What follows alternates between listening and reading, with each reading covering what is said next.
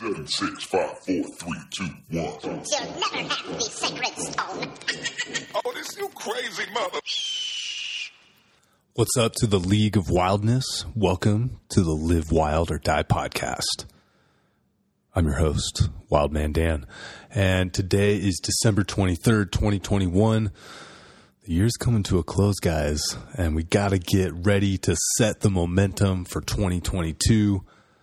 There's going to be lots of wildness coming from our side, and hopefully, hopefully we can see that coming from you as well. And I want to dive right in. I've been meaning to share this with you guys for a while, but it's from my wild man pen pal, Craig Elgin. And I was looking back through our emails. We've gone back and forth a lot, man. This is uh this is good stuff. And Craig, I'm not gonna I'm not gonna read it on the air, but I just noticed your uh your Gmail handle. Cracked me up, man. Well played. oh man. All right. So Craig and I have been going back and forth. Super smart dude. And uh, he'd sent, so I'm, I'm going to preface this by, so he'd sent me this list. This was on February 6th of 2021. So it's almost a year ago, but he sent his list of qualities that he's currently seeking to maximize through his training efforts. Okay. So number one is joy. This is in parentheses. So joy would be peace, contentment, equanimity, life balance slash satisfaction. Number two is health span. So time on this planet free from disability. Number three is lifespan, total time alive. Number four is GPP, general physical preparedness. And he qualifies this as saying he wants to be reasonably good at any physical task life throws at him. And then number five is vanity, aesthetics, body comp, etc. Okay, so I share that to preface his most recent note, or at least one of the most recent note, one of the most recent notes. So this was on, okay, pretty recent, November eleventh, twenty twenty one. So a little over a month ago, little over a month ago. I wanted to read his notes on training that he sent. So this is from the wild man Craig Elgin. He says, training. I'm continuing to jam on a number of ideas we've talked about before. My hierarchy of five training prior- priorities. This is Dan jumping in now. So that was that list that I started this with. The one more time, I'll read through it: joy, health span, lifespan, GPP, and vanity. Okay, so that's the list. Okay, and then the movement period: inverse relationship between movement intensity and volume and frequency, practical functional and strength, practical functional strength movement, etc. I've never been a morning person. I've never been a morning person and would rather do my main workout in the later morning through the afternoon. But that hasn't been compatible with my work schedule. So lately I've been playing with a daily workout of man- of a manageable time footprint and moderate intensity first thing in the morning before I go to work. It's nice to set the tone at the start of the day and get the mood boosting effects, get a sweat on without exerting myself and exhaust oh, excuse me, without exhausting myself for the day. It also allows me to be more fully present with my family when I get home after work instead of checking out and heading right into a big workout then. And he says, for the workout itself, I'm continuing to explore ideas of myofascial integration and trying to develop a resilient, integrated, springy, whip like sort of strength. I like that. I have this gradual progression planned. It should take about a year and a half. He's a few weeks in now, and we'll see how it goes. Okay. So that's kind of the training update. And then what I love, so he's going to go on to say, I still like to do the more hard style conventional strength session at least once a week. So he says, I genuinely enjoy getting under a heavy bar and doing upper body suspension work. And I like keeping those as part of my movement diet.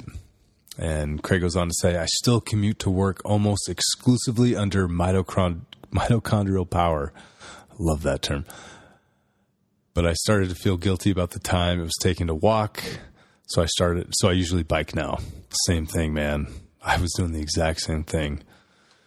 All right. So this is what this part here, I love this. It made me laugh out loud, and I think we should all do it because it's awesome. All right, check this out. So Craig says, "This is this is him getting home from work." So he says, "When I get home first thing before entering into family life, I symbolically and psychologically slash emotionally wash away the cares of the workday with a water bucket misogi."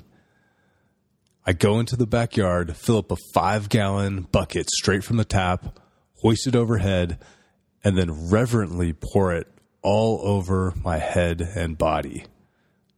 I towel off and go inside. He suggests that it's best done naked under the open sky, only if your yard and neighbor situation permits. And this allows for maximal air circulation and environmental conditioning.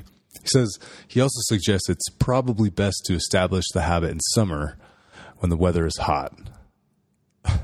he, he finishes saying, a bit weird sounding perhaps, but it's been working for me. I freaking love that. I thought this was so awesome. I read it, you know, again, he sent this November 11th, so it's been it's been several weeks now, but I, when I read that, I was laughing out loud. It just was so awesome. I love it. So I think that's uh, you know, if you guys are looking for something for 2022, the water bucket Misogi, I think that might need to be an initiative from the League of Wildness. So shout out to the Wild Man Craig. Thanks for sending the thoughts our way, and stoked to hear. Uh, stoked to hear, and really, really, I'm stoked to see some water bucket Misogis. So get out there, get it in. This makes me think of uh, the wild man Earl up in the Arctic of Norway when I was out there in February, and uh, we jumped in the ocean. That was that was an experience. So, moving on, I mentioned this I think on an Instagram story, but wanted to follow up in a little more detail. So I love Christmas. I love the holiday season. I love it. New Year's, I'm not a New Year's guy. I'm just not. I don't know. I've just never had a great time with New Year's growing up. And I don't know, maybe there's some past trauma I should look into, but I've never loved New Year's. It just seemed, I don't know. Didn't always, I guess the kind of, here's what it is. Here's what it is. I think the status quo kind of mainstream concept of New Year's is what I never really got into. Staying up super late, partying, drinking way too much, and then being hungover on the first day of the year. Just never was into that.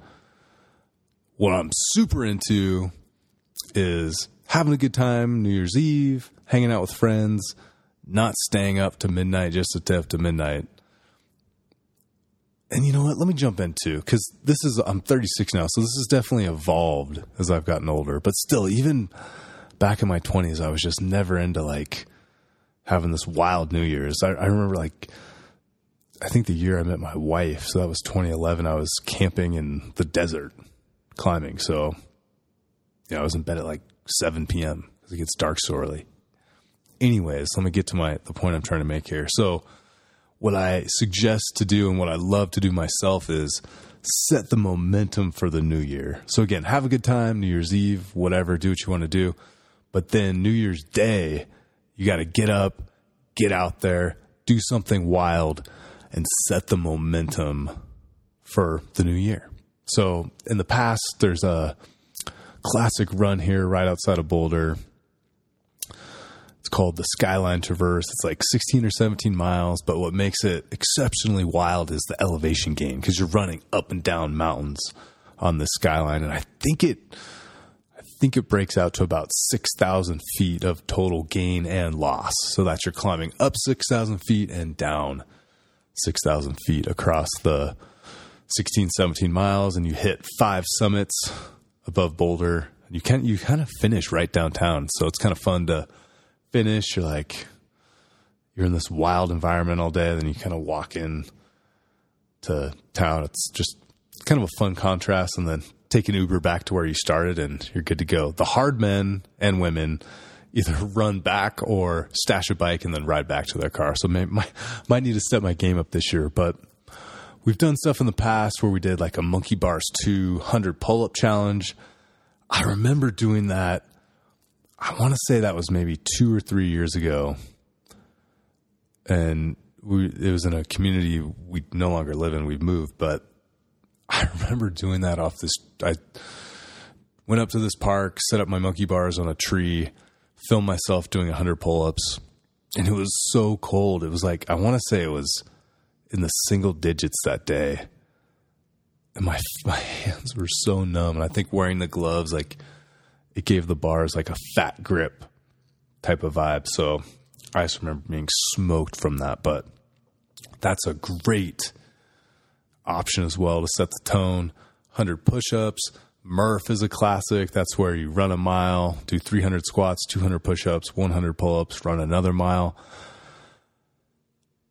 And I've always hesitated to do like a formal kind of brand led New Year's Day challenge because I think it's best for you to set these goals for yourself. Like, think of something wild to do. Think think of something you're stoked on to set the tone and momentum for the year.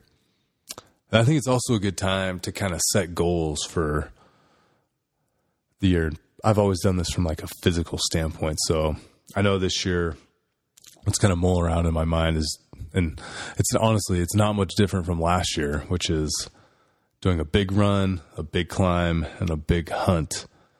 But and I was I, I was reflecting back on my goals from 2021. I pretty much didn't achieve any of them. My hunting goal was like half achieved because I wanted, I really wanted to have a successful bow hunt, which I did not, but I did have a successful rifle hunt. But I think the other things on my list were it was a big run and a big climb, and I just, it just didn't pan together. I think it's easy with it's easy for me to kind of get psyched on something and work it through in my head and think it's going to work out and then once the reality of running a business, having a family, two young kids, it's just the uh, logistics and execution becomes a little more challenging. So that being said, I still do plan to do a long run, a big climb, and a big hunt. It's just the logistics might change a little bit. So instead of instead of setting a goal that requires a lot more travel, trying to keep it more local. So a big run I could do basically out my back door, which I thought would be really cool. And uh, a concept I actually had for like a League of Wildness challenge would be it's cover 100 days over what do I say? It's cover 100 miles over 3 days. That could be running, walking, hiking, whatever it is. But there's a couple ways you could do it. One is you could do three day hikes. So wake up early, head out to some local trails. You would essentially need to cover 33.33333333 miles for three days. Or you could do like 32 one day, 34 the other, 34 the other, whatever works. But essentially, you do this three days in a row. You cover 100 miles total. And again, hiking it, running it, if you're literally trying to run every mile, that's going to be, that'll tickle. Not impossible, but it would tickle. What's way more doable and achievable and honestly wouldn't require a ton of training, not that you should do it off the couch, is just walk especially if you're covering relatively flat ground, like that's not a ton of distance. But yeah, it's uh, I actually got the idea from a hunting podcast I listened to where they do something similar every year, but I thought it'd be a cool challenge. It's like covering 100 miles over 3 days. And I was actually looking at some maps from my house in Colorado. I could essentially go out my back door, go up and over the Continental Divide, more or less on a dirt trail, traverse the divide on the west side and then end up in Rocky Mountain National Park, that would be like 100 miles on the dot. And then kind of the bonus would be stash a bike there and ride all ride downhill back to where I'm at in Boulder. So that was something I thought would be kind of a that to me would be a fun League of Wildness challenge, something like that. Simple, you can do it a lot of different ways. You can make it as wild as you want, and uh, it's hard. It's definitely hard, but it doesn't require like you know if you're going to try and run a hundred mile ultra marathon in a day. So something something to think about. Let me know you guys. Let me know what your thoughts are on that, and uh, maybe we can dive in a little deep. I also did kind of tease the wild day, so we'll have details dropping on that. Summer solstice 2022. Wild days coming at you.